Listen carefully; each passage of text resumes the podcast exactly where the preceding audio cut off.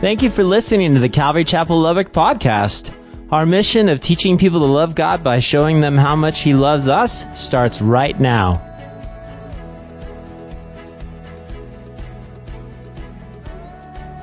Church, as we continue our verse by verse study in the Gospel of John, and we now come to chapter 4, today we discover a woman who has to come to a well, but this woman represents, I think, a lot of what we see in the world. You go, what do you mean, Pastor? Well, here's a woman that we're going to meet today. And to be honest with you, she's been really, really hurt by life circumstances. She's been really, really hurt and she's broken. And you go, how so? Well, see, like you and I, we are created in the image of God, the Imago Dei.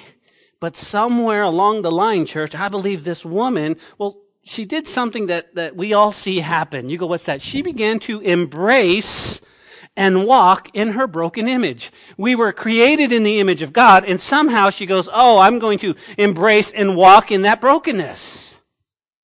She began to accept her sin, and she began to accept her failures. This is who I am. This is what's going to be. But she also failed to realize, now listen to me, that she was created in the image of God. Pastor, what do you mean? I don't know if you know this or not, and I think the enemy tries to rob us of this. We are, we are created in God's image. Every one of us is created in God's image. When He created you, I mean, you, you are the image of Almighty God, and He creates us this way. And somehow, as life comes in, we realize that we're still broken. Guys, the Bible teaches us that we're made in the image of God. We're created, and when sin entered the world, guess what? We've said this a thousand times. It fractured everything and everyone. Do you realize that when Adam and Eve, it was much, much more than, "Hey, Adam, how you doing? Here, eat this," and all of sin came in. It was much more than that because it fractured even creation. It fractured everything. It fractured you. It fractured me. And now we, being created in the image of God, are well, we're broken images of the one who created us. You guys tracking with me? Now, if you're taking note, guys, there are two things that are even worse about just being broken images. Two things. You go, what's that? Number one, there are many people who continue a life of brokenness, a life of hurt, despair, depression, isolation, sin, and regret. You go, what do you mean? Well, much, much more than going, okay, I realize that I was born, I was created in the image of God. They continue in that lifestyle, much like the woman. They, they're hurt, they're broken, they're, they're, they're, depressed, and they got all this going on. But another thing that's even worse, guys, is there are people around them that see that situation, see people like that, and here's what happens. They devaluate them in their journey. Oh, we're just going to write them off. Yeah. Yeah, no, no, no. I've seen them. Then they're never going to change. Have you told them about Jesus? No, they're not. You know what? This is, they've always been like this. And so let's move on to somebody who we think is more valuable. You guys tracking with me? So you've got people walking in this, in the brokenness, in the hurt, and, and, and who they think they are. And then you've got other people who are watching their journey going, uh huh, no, no, no, move along. You, God can't use you. God can't save you. We see that happening, and you go, how so? Well, let me illustrate it this way. It reminds me of a story of a farmer, okay? This Louisiana farmer had this wonderful pet mule. Loved this pet mule. This was his favorite pet mule. Well, one day, the mule, guess what? It fell in a well. Ironically enough, it fell in a well. And so the farmer was distraught. He's like, oh my gosh, and looks around. He just, just didn't have any help. The next uh, neighbor was miles away and he sees this mule and this mule's just sitting there going, get me out of here. And the farmer realized that he could not get the mule out. And the only humane thing he should do was bury the mule. So he gets in his truck and loads it up with dirt and backs it up to the well heartbreaking and begins to shovel dirt onto the mule. And the mule's going, what is going on? And as dirt falls on him, he's shaking it off and he's like, stop that. And he keeps doing it, he keeps doing it, he keeps shaking it, and he keeps trampling it, and trampling it, and trampling it, and trampling it. The farmer comes back, truck after load, truckload, truckload, until he realizes that every time he poured dirt on the mule, he shook it off, and he got a little bit higher, a little bit higher, a little bit higher. Eventually, after several truckloads of dirt, the mule simply walks on out. Saved and free. You're like, what? Here's the point, guys. The mule reached the top a little bit dirtier, but wiser. Well, what's the point, Pastor? Jot this down. What was intended to bury it turned out to be its salvation. What was intended to bury it turned out to be its salvation. Everybody got that, right? Why? Because that's going to be pertinent in our story. What was intended to bury this mule ended up being his salvation. And that's where we find our Lord and Savior Jesus today. Where's that, Pastor? Well, there was a woman. There was a woman, guys, who the world intended to bury. She was broken. She was a broken image of God, if you will. You could say this woman was unloved. She was hurt. She was damaged, defaced. But the very thing this woman ran from or hid from was the very thing, guys, that Jesus wanted to heal. Do you see that? You see, what was intended to bury her, the insults, the outcasts, the hurt, the brokenness, the very things that, that the world intended to just forget it, move along, you're no good, you're lo-, was the very thing that Jesus would use to save her. And you're going, wow, Pastor, I mean, you could be speaking of my life. Well, keep that in mind as we go through our story, because we pick it up in verse 1 of chapter 4. Jesus has a divine appointment. Notice verse 1. Therefore, when the Lord knew that the Pharisees had heard that Jesus made and baptized more disciples than John, though Jesus himself did not baptize, but his disciples, he left Judea and departed again to Galilee. Now, your attention, please. If you remember last week, there was this big old fight going on between John the Baptist's disciples and who? And the Jews about purification. And so they come running to John. John, the, the, the, the, guy cries to him over there. He's baptizing people and, and all are coming to him. And do you remember how John squelches that? Do you remember what he says? John says, guys, you, you're troubled and worried about many things. He says, no, no, no, no. Here's the deal. Listen, he must increase. I must decrease. He says, it's all about Jesus. And his disciples are like, what? What? It's about Jesus, guys.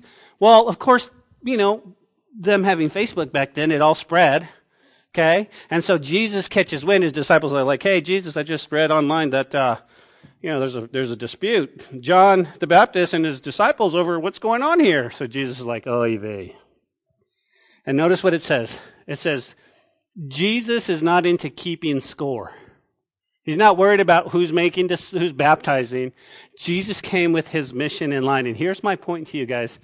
Let's be careful in our relationships that we don't keep score. Anybody with me? Where does that happen mostly? In marriage relationships. You keep score. Well, you did this, so I get to do this. And you did this, this, and this, and so therefore this, this. He says, no, no, no. We're, we're not supposed to keep score. We're supposed to be on mission. What's our mission? Our mission is to glorify the Lord, walk in obedience, love Jesus, tell others, and let that, let our marriages, let our relationships be unto the glory of God. Well, guess what? The Lord says, no, let's, let's get out of here. I don't want, I don't want to trip up any people by them thinking we're doing something. I mean, you know, let's go, let's go. And so he says, let's leave, let's leave Judea and let's go to Galilee. Let's go. We got, we got somewhere to be anyway. Now, a lot of people would look at this and go, well, I don't think Jesus wanted to confront the Jews. He didn't want to come and say, look at you. It's not about baptism. But I, on the contrary, he had an appointment that he had to keep. You go, what do you mean? There was a woman who desperately needed fixing. And Jesus had an appointment with her. How do you know? Look at verse 4. You guys see it? But Jesus needed to go through Samaria. If you're not afraid to write in your Bible, that's a good place to underline needed. Why? Well, there's a lot of things we want to do. There's a lot of things we often do, but there are very few things we need to do. Yet Jesus needed to go through Samaria. He needed to go there. Now, keep this in mind, okay? Keep this in mind. This is just very interesting. Why? Because the Jews never wanted to travel through Samaria. They didn't want to go there. They would do whatever it took. Like, like if you were to get your Google Maps out, right, and go straight, it would, it would tell you, you know, calculating route. It would say go straight on up through Samaria. The Jews are like, no, Google. I will do everything that I possibly can to go around that. We don't want anything to do with Samaritans. They're, they are not even Jewish people. We just, no, we'll, we'll, as a matter of fact, and I could imagine, could you imagine, could you imagine Jesus getting his disciples, his posse around? He's like, hey, guys, we gotta go up to the Galilee. They're like, okay. He says, but guess what? I need to go through Samaria. And the guys are like, what? Right? And you probably have, they, there was probably a geek in the group, right? And, and he pulled out, he pulled out his phone and he said, Jesus, listen, I know that Google Maps say go straight up, but listen, there's several good eating places along the Jordan River. I'll even buy you tacos or something, Jesus. Let's go this way. Let's go. And Jesus was like, no, I have an appointment. I have an appointment.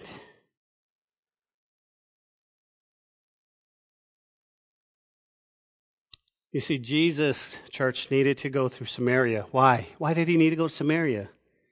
Guys, he had an appointment with a soul that was hurt, and a soul that was insecure, and a soul that was vulnerable, and a soul that was lost. Guys, we deal with those every day.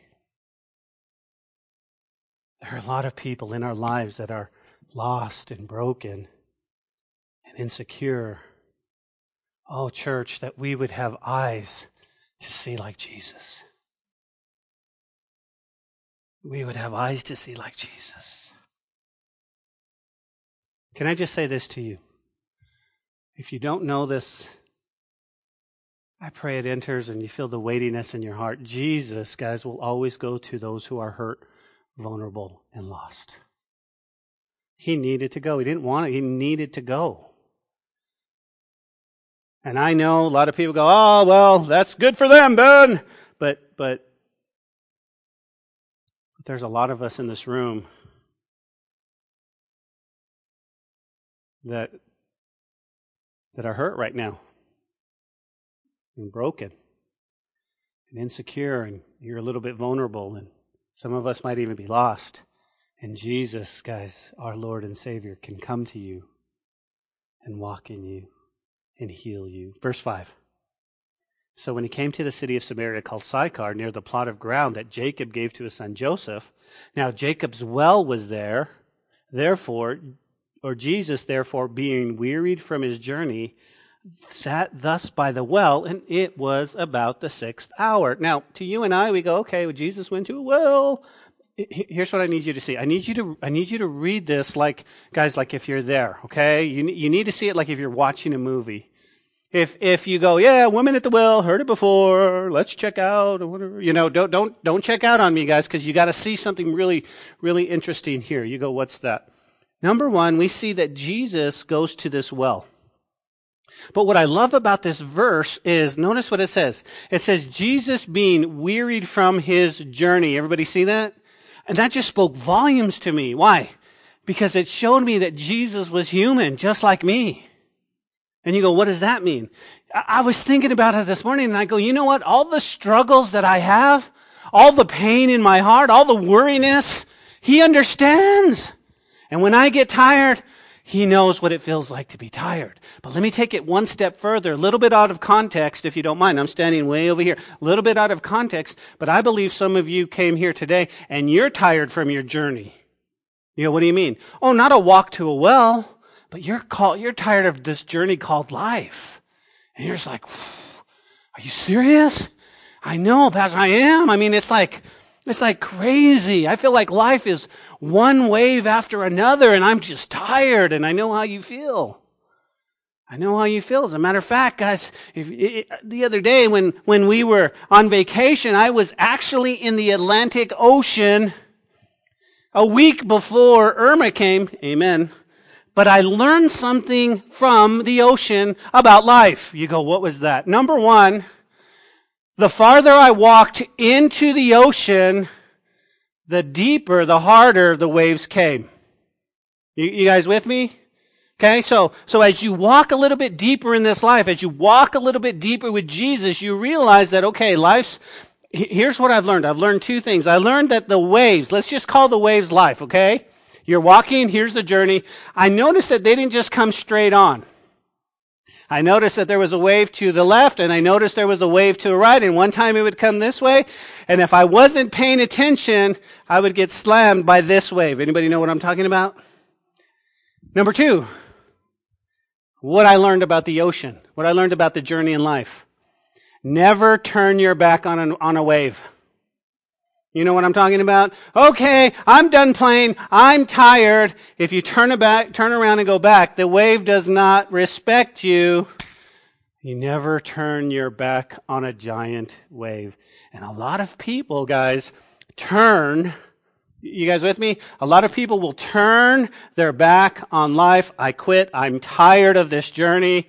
And yet the waves of life will continue to knock you down. I said, Wow, Lord, you spoke. Isn't that the truth? Isn't that the truth?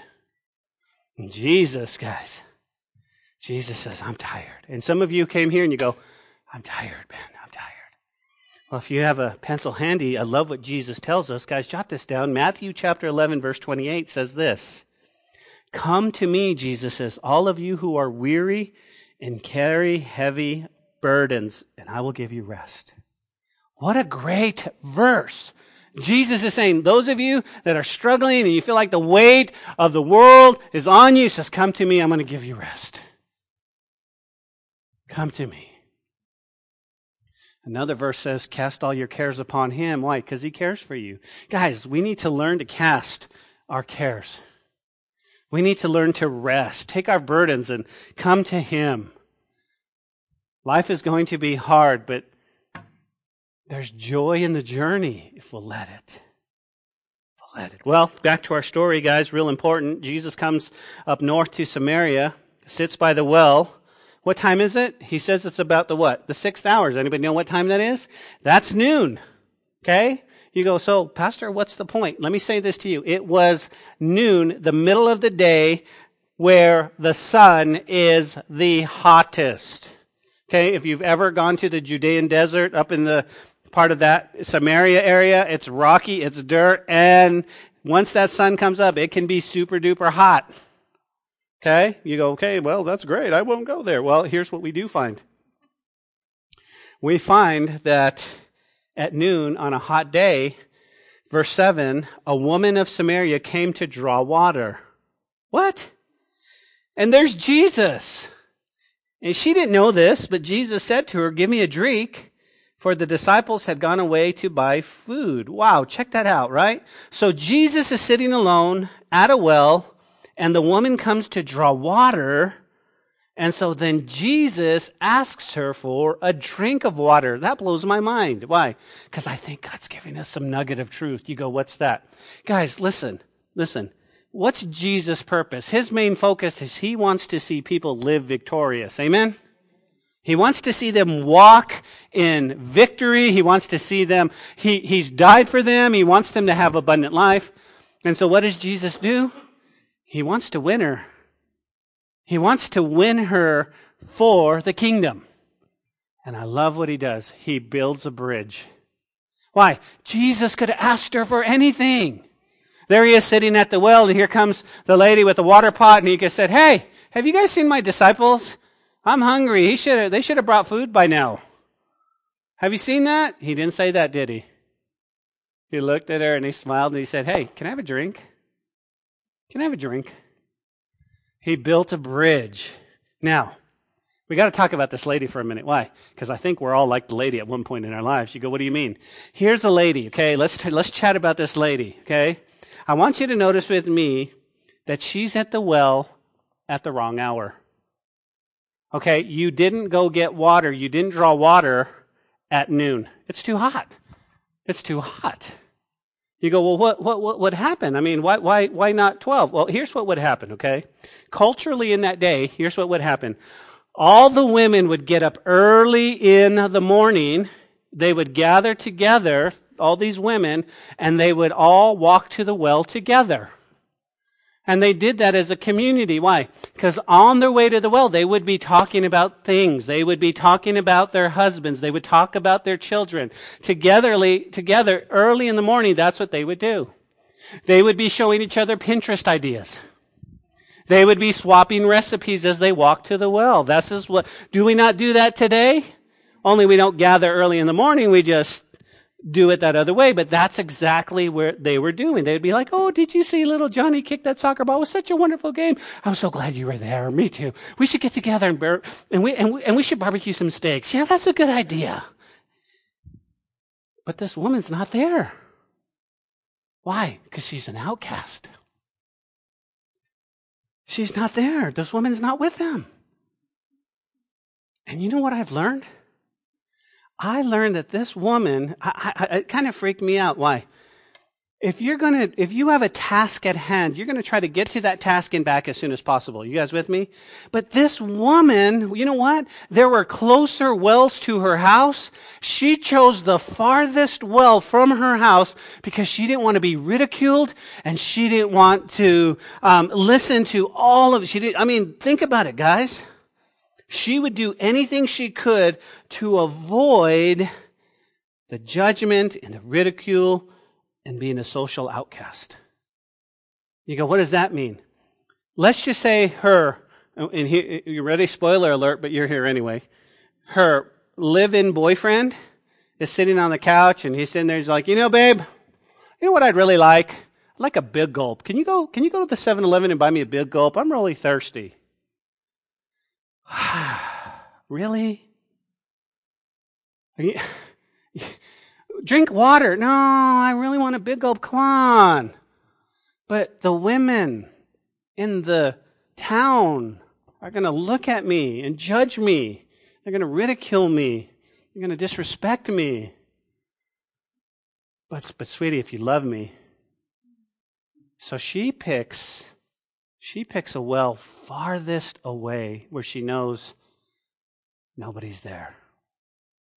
I just, isn't that crazy? isn't that crazy? And I'm sure, I'm sure there was music going on that day, and I was thinking, I was thinking, you know what? She's picking the farthest. Well, she better put on some. She better put on some headphones, right? She better put on some music. That's a long walk. And I was thinking, well, the way all the other women treat her, but the way, you know, I mean, you know how it is. And, and I mean, I just think, well, how would we treat her? You know, if you saw this woman at Walmart or you saw her, you know, buying groceries, how would, would, would we, would we do the same thing? It's like, look at her. I, you, you know that girl? She's immoral. She's living with her boyfriend. Well, I, I would never do that. Oh, she's right behind me, isn't she? Hurry. Come on, kids. Am I speaking truth? So I wonder, you know, all of you are all serious, but I wonder, you know, I wonder what song, I wonder what song she would be listening to as she made her way to the well. And I kind of came up with this song. I bet she was listening to Taylor Swift, huh? She was listening to Shake It Off, wasn't she? She's going to say, haters going to hate, hate, hate, hate, hate. She's going to shake it off, shake it off. That's what she's listening to, right? Because she's not going to listen to all, she's been hurt. And so she's like, I don't care. I'm going to the well. I'm going to get you some water. But I wonder what he would be listening to. You know what he'd be listening to? He'd probably be listening to Justin Bieber, don't you think? Love yourself. Right? My mama don't like you and she likes everyone. So you got this whole thing going on. Now I know what you, some of you are thinking. Man, that's so 2015. I know. I pick songs that are old. As a matter of fact, nothing. I watched a movie that was 2001. We're getting closer. I'm telling you. I'm telling you.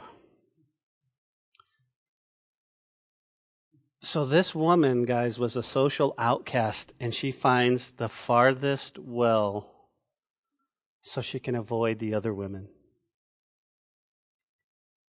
She doesn't have to face the hurt and the judgment, condemnation, and the snickering of all the townspeople. But we have one exception. You go, what's that? Guys, Jesus, the Savior of the world, is waiting for her. And I want you to jot this down, guys, because I think it's I think it's it's pertinent for our day. This woman came to the well in the hottest part of the day to avoid judgment. You everybody got that? Can I just say this to you? Broken people often avoid judgmental people. Broken people will often avoid judgmental people. And that's why we have, what do we say here, guys? Loving people back to life. That's what we're called to do. We're called to love people back to life. Man, we don't want people to avoid us. We want people to run to us. And our job is not to go, oh, look at you, but to love them back to life. Well, they start this dialogue. Look, verse 9. Then the woman of Samaria said to Jesus, How is it that you, being a Jew, ask a drink of me, a Samaritan woman? For Jews have no dealings with Samaritans. And can I just say this? She's right. She's exactly right. Why? Well, first of all, guys, a man, as a man, he spoke to her as a woman. Okay, that would never happen in the Middle East. Number two, as a rabbi, he spoke to her as an immoral woman. And then, of course, as a Jew, he spoke to her as a Samaritan. So when she goes, why are you talking to me? That is absolutely right. That is absolutely right. But I love that Jesus didn't leave it there, right? Hey, why are you talking to me? You're right. I'm Jesus. Why don't you get your water and move along? He didn't do that. Why? Because that's not our Savior. Notice what he says. And Jesus answered to her, If you knew the gift of God and who it is that says to you, Give me a drink, you would have asked him, and he would have given you living water. Guys, that is so, that is so packed full of what we need.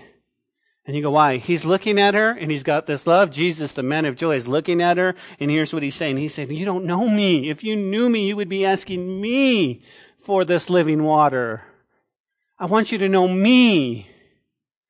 And man, listen, that's going to translate over you go what? Over, over many decades into 2017. And here's what the Word of God is saying. Do you know Jesus? Do you know Him? Because that's gonna, He's gonna one that's gonna give you living water.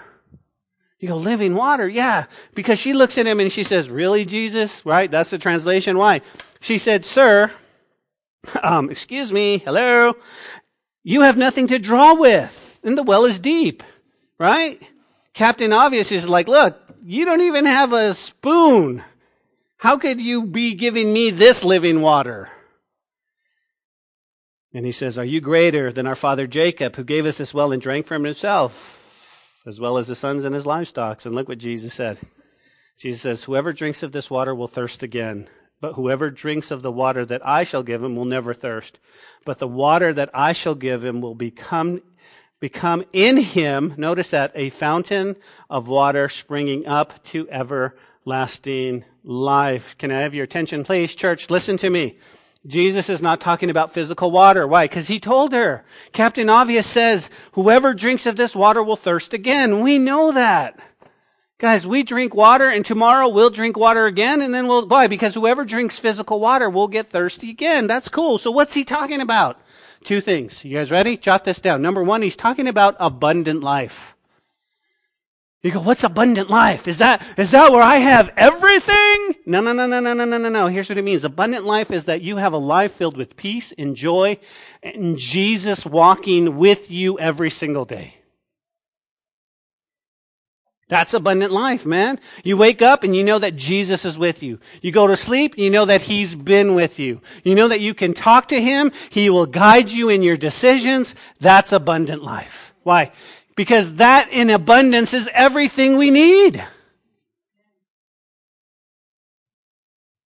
That's the first thing. The second thing he says, he says, not only you have abundant life, but you're going to have eternal life.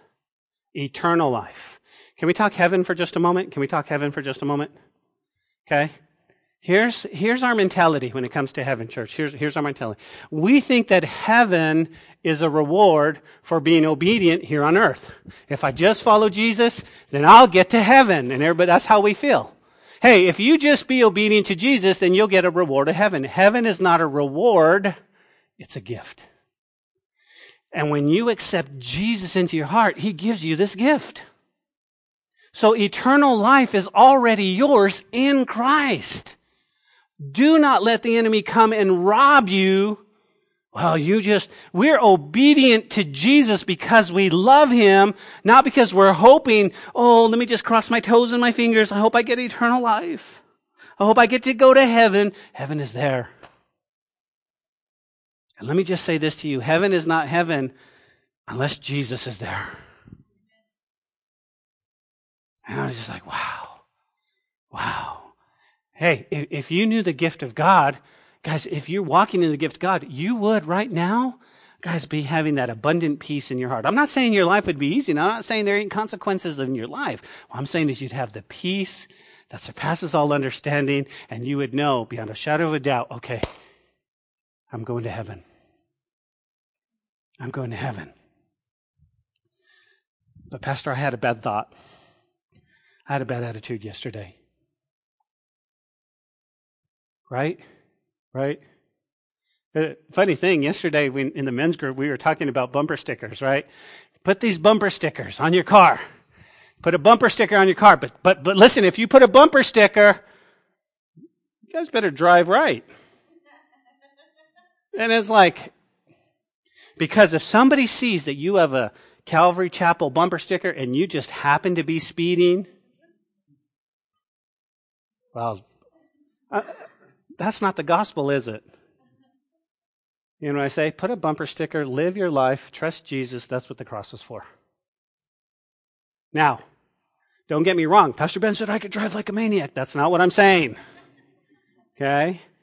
Pastor Ben said I can cut people off and talk to them and, then, you know, anyways, that's not what I'm saying. What I'm saying, guys, is don't let we're not so we're not so strapped to rules and regulations because because our faith and trust is in the gift of Jesus.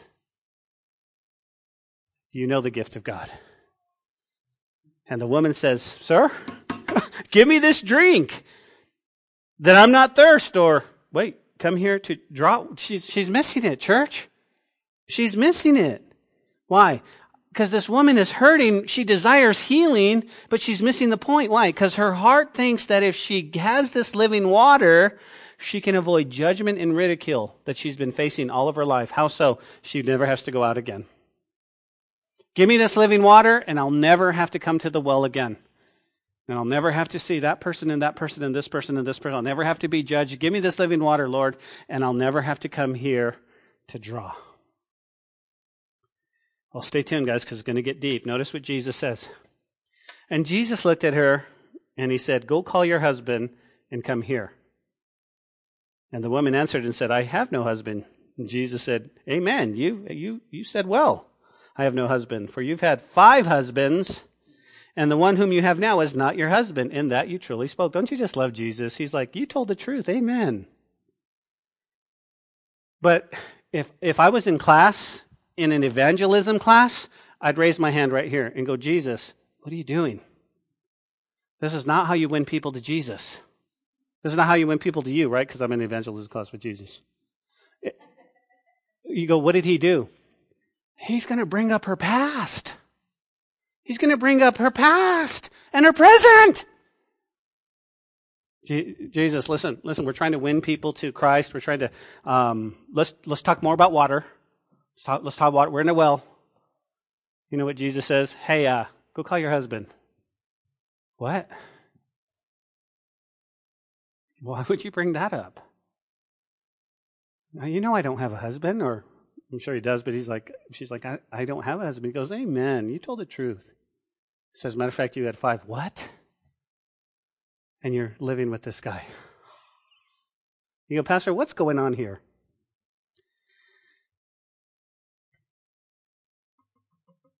Guys, if you're wanting to win converts, I don't think this is the way to do it.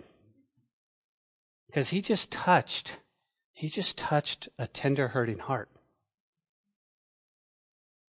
Listen, if I'm going to try to win you to Jesus and take you out for coffee, I'm not going to start with, let's talk about your past. Tell me about all the ugly stuff you've done. Right? Well, I'm not going to do that. Why? Because nobody's going to talk about that. Well, let me tell you, I used to be a dirty hurt and run. You know, we're not. We're like, excuse me, let's talk about your past. So why did Jesus do this? Well, here's our problem, guys. We all want to be transparent, but vulnerable and insecure, we're going to hide at all costs. Why don't you touch? You don't touch a tender, hurting heart, but let me tell you this Jesus does. And you go, why, Pastor? Because he is going after the space in her heart that only he can heal. Do you guys see that? Jesus is going after that tender spot that she doesn't want anyone to touch. He knows where that spot is. We're talking water. So, okay, give me living water. You'll have living water. It'll rush all over you. Oh, by the way, go call your husband. Ah, why would you bring that up? He goes, because I want to heal you. Because I know you're hurting. I want to heal you. You see, Jesus is the only one that can touch the very tender and broken and hurting heart because it's in his touch that he brings healing. You guys see that? You see that? I mean, that's why. Now, I wish the story went. And so she starts crying and she runs to Jesus and, and, and that's not what happens, does she? What does she do? She does the same thing that every one of us does when we're caught with what? When we, I mean, think about it.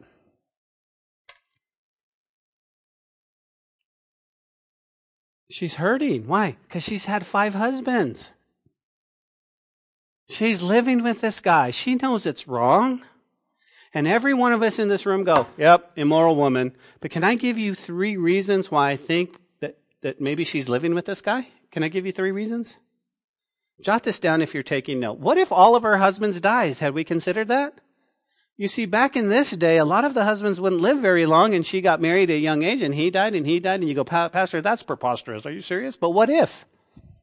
What if? I mean, think about it, guys. If you've if you've had a spouse die, if you've had a spouse die, I mean, it's hard for you to get remarried. It's like I'm not going to get remarried.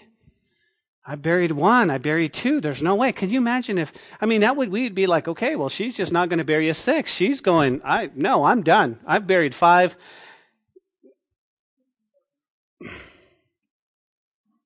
Or, or how about this? Number two.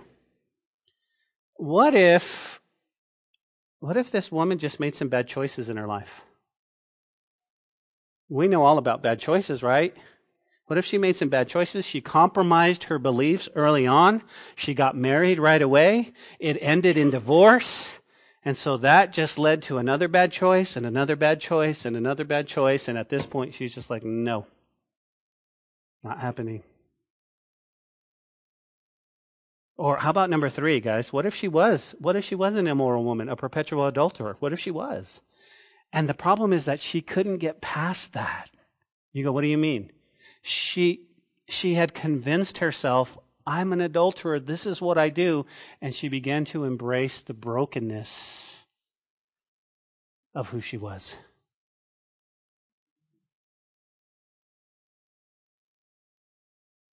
Well, church, the text doesn't give us a reason. But I know this. What's that? Guys, that broken people, hurting people, man, have a lot of hurdles in believing in Jesus. And you know what they do? You know what they do when Jesus begins to teach, begins to touch and want to heal your heart? They react the same way this girl does. You go, what's that? They change the subject. You know what I mean? I mean, think about all the subjects that Jesus comes in. They're sitting at a well. Should have been easy. He starts talking about her past and her present and who he is. Right? And what does she do? She's like, let's change the subject. I'm not going to talk about this anymore, right? Notice verse 19. Then the woman said to him, Sir, I perceive you're a prophet. Our fathers worshipped on this mountain, and you Jews say in Jerusalem is the place you ought to worship. And Jesus said to her, Woman, believe me, the hour is coming when you will neither on this mountain nor Jerusalem worship the Father. You worship what you do not know. We worship, we know what we worship for salvation is of the Jews. But listen to me. The hour is coming and now is when true worshipers will worship the Father in spirit and in truth. Why? For the Father is seeking such to worship him. God is spirit and those who worship him must worship him in spirit and in truth. And the woman said to him, I know the Messiah is coming who is called the Christ, when he comes, he will tell us all things. And I'm going, this is crazy. This is crazy. Why? Because Jesus asks her about her husband. She responds with the truth. I have no husband. Jesus proceeds to tell her about her painful past. I know all about your past. I know you had five husbands. Her reaction at this point is probably tears and snot and pain. And she's like, are you kidding me? And what does she do? She changes the subject. what are you talking about? Guys, she starts going, what, wait, wait, wait, wait, wait, you're starting to touch, that hurts. So let's talk about, when, when let, let's, let's get off the subject. Let's not talk about husbands. Let's not talk about live-ins. Hey, where should we worship? What church is better? That's what she's, well, should, listen, I heard that that church is better. Should we church? Should we, you know, where, where, Jesus, where should I go to church? And she changes the subject. And I'm thinking, wow.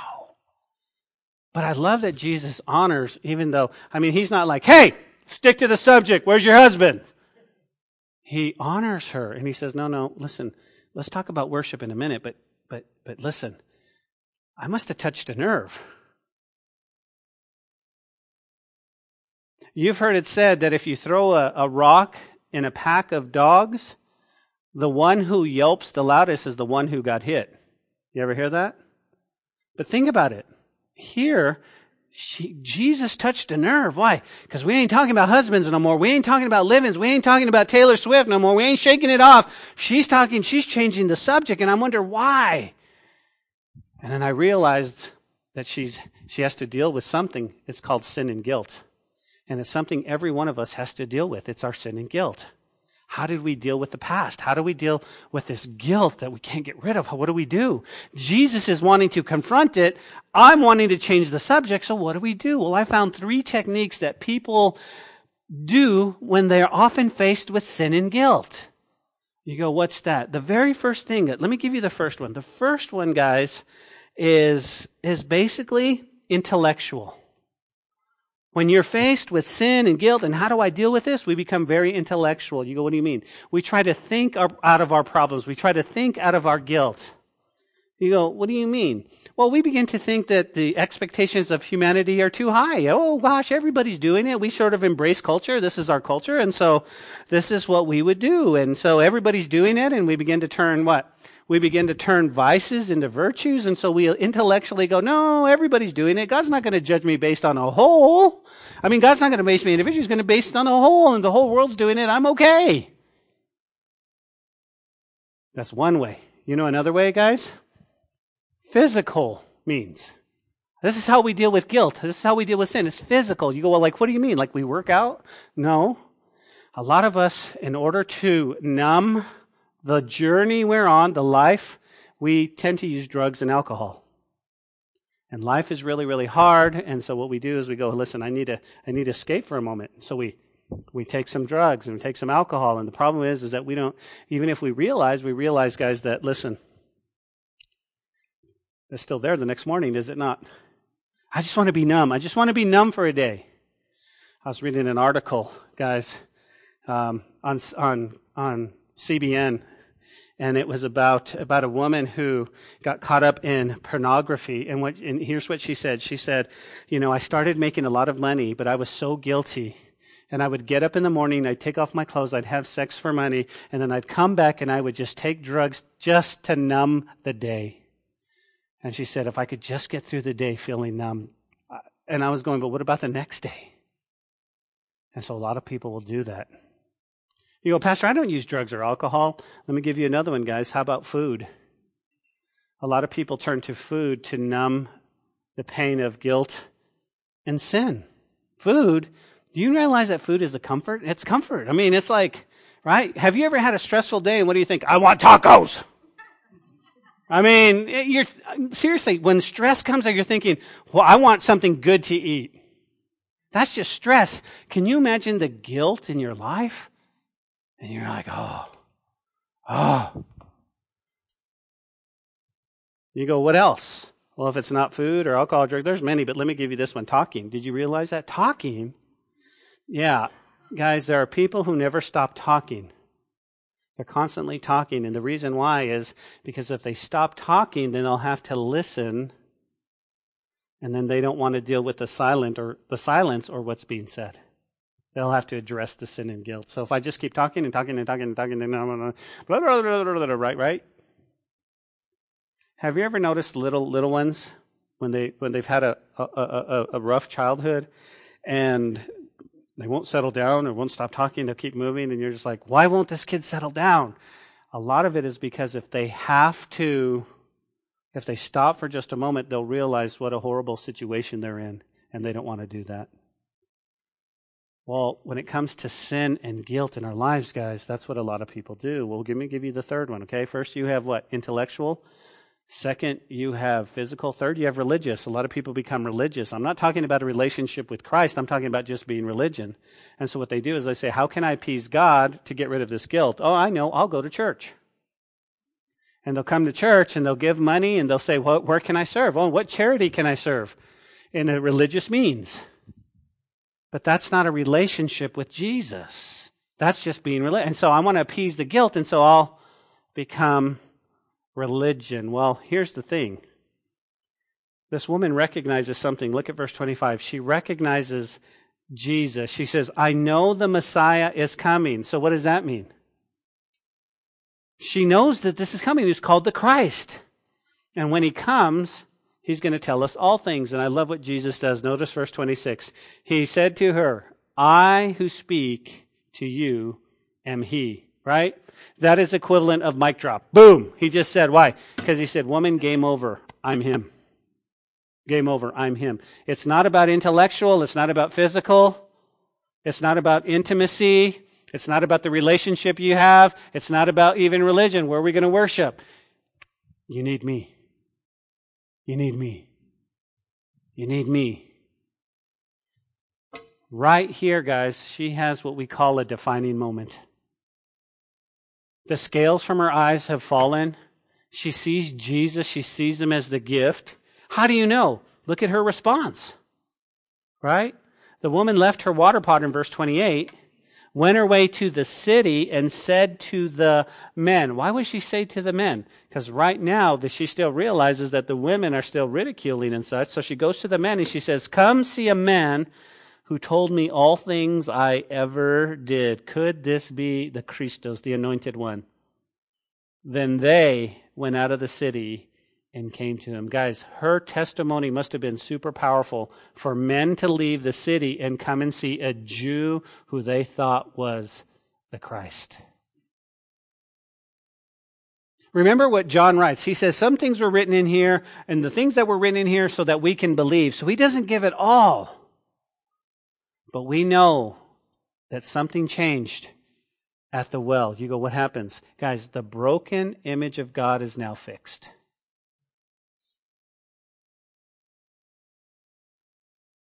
The broken image of God is now fixed. How did it happen? It happened right here. It happened at noon, right? It happened at noon in the middle of the desert. Let me close with this, guys, get you out of here. It's only Jesus that can mend a broken image.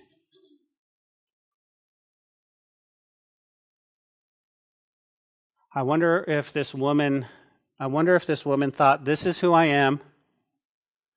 This is how I was born. I'm an adulterer. I'm an immoral woman, whatever it might be. I wonder if she thought that way. And now Jesus is going to tell her, that's why you need to be born again. You need to be born from above. Notice that this woman didn't say, Well, I'm going to have to change. You're going to make me go with those women in the morning. She didn't say any of that, did she? Why? Because all she needed to do is come to Jesus and then Jesus would do the wonderful work. You, you, you guys see that? All we have to do is come to Jesus and let Him do the work. He's not asking you to change. He'll do that work as you follow Him. And He'll do it as slow as you need it done or as fast as you need it done. But He does the work.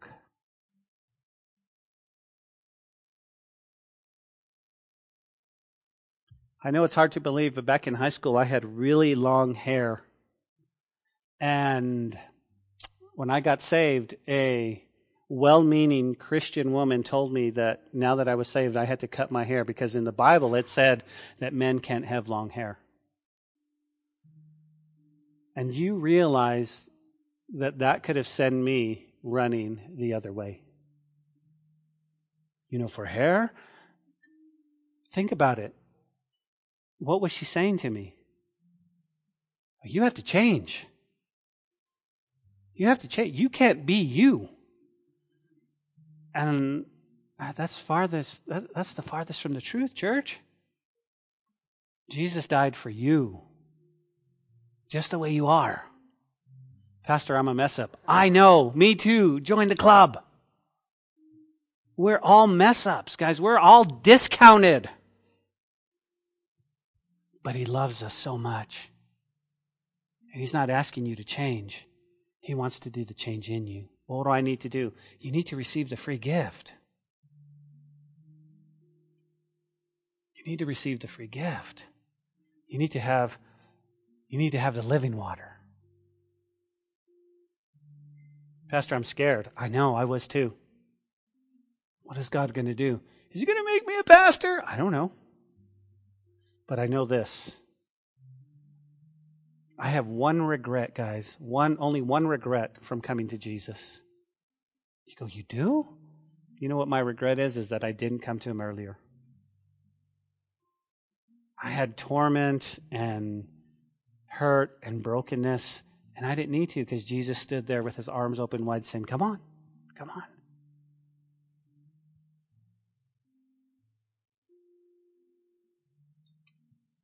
A lot of you have come in here with a lot of hurts.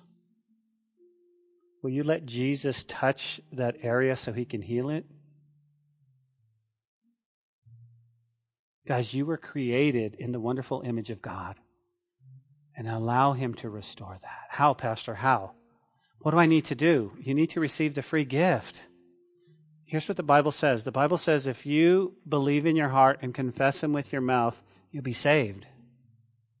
You'll be saved, and then you'll begin a journey of walking in Jesus. But can I say this to you with as much love as I can muster? Church, listen to me. Without Him, without Jesus, you're going to be, you're going to be without Him. You're going to be separated from Him from eternity.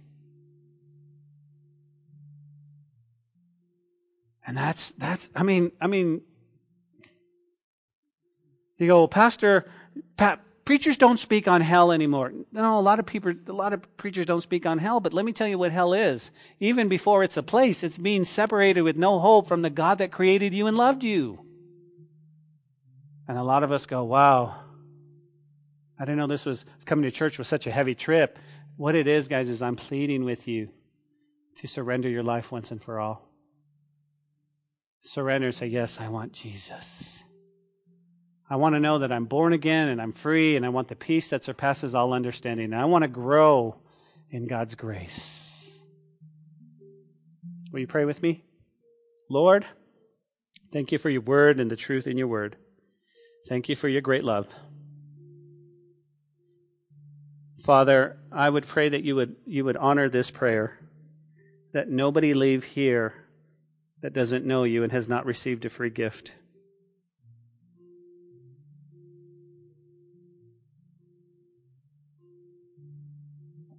With every with every with every eye closed and every head bowed, I wonder if there's anybody here that says, Pastor, I feel like you were speaking to me. And I feel like I don't I don't have that gift. I feel like I'm I'm I'm alone in this world. And I'm not going to lie to you, Pastor. I feel like I am oceans away from Jesus. I don't feel like I'm saved at all. I don't I don't know.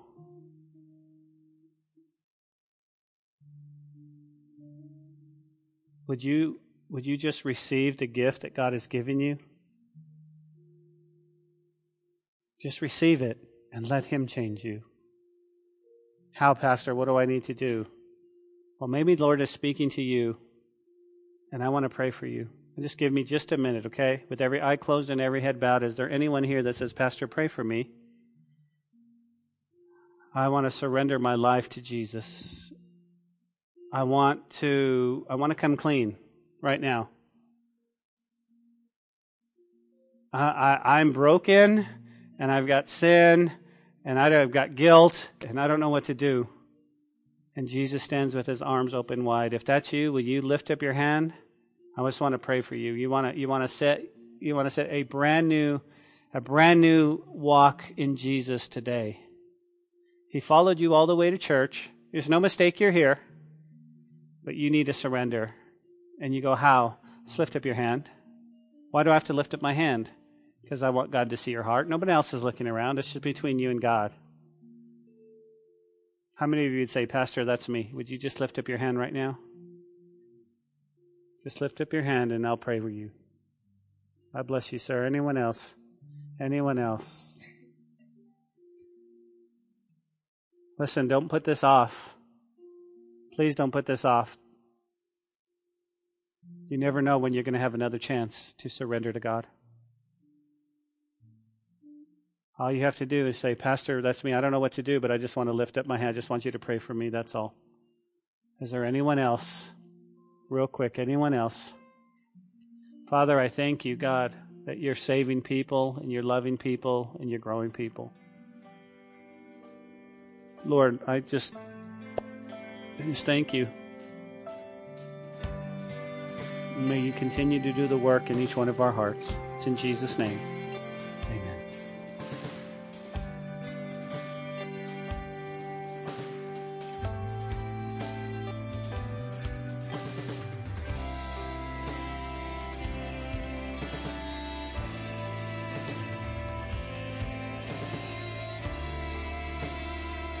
Hey, this is Pastor Josh.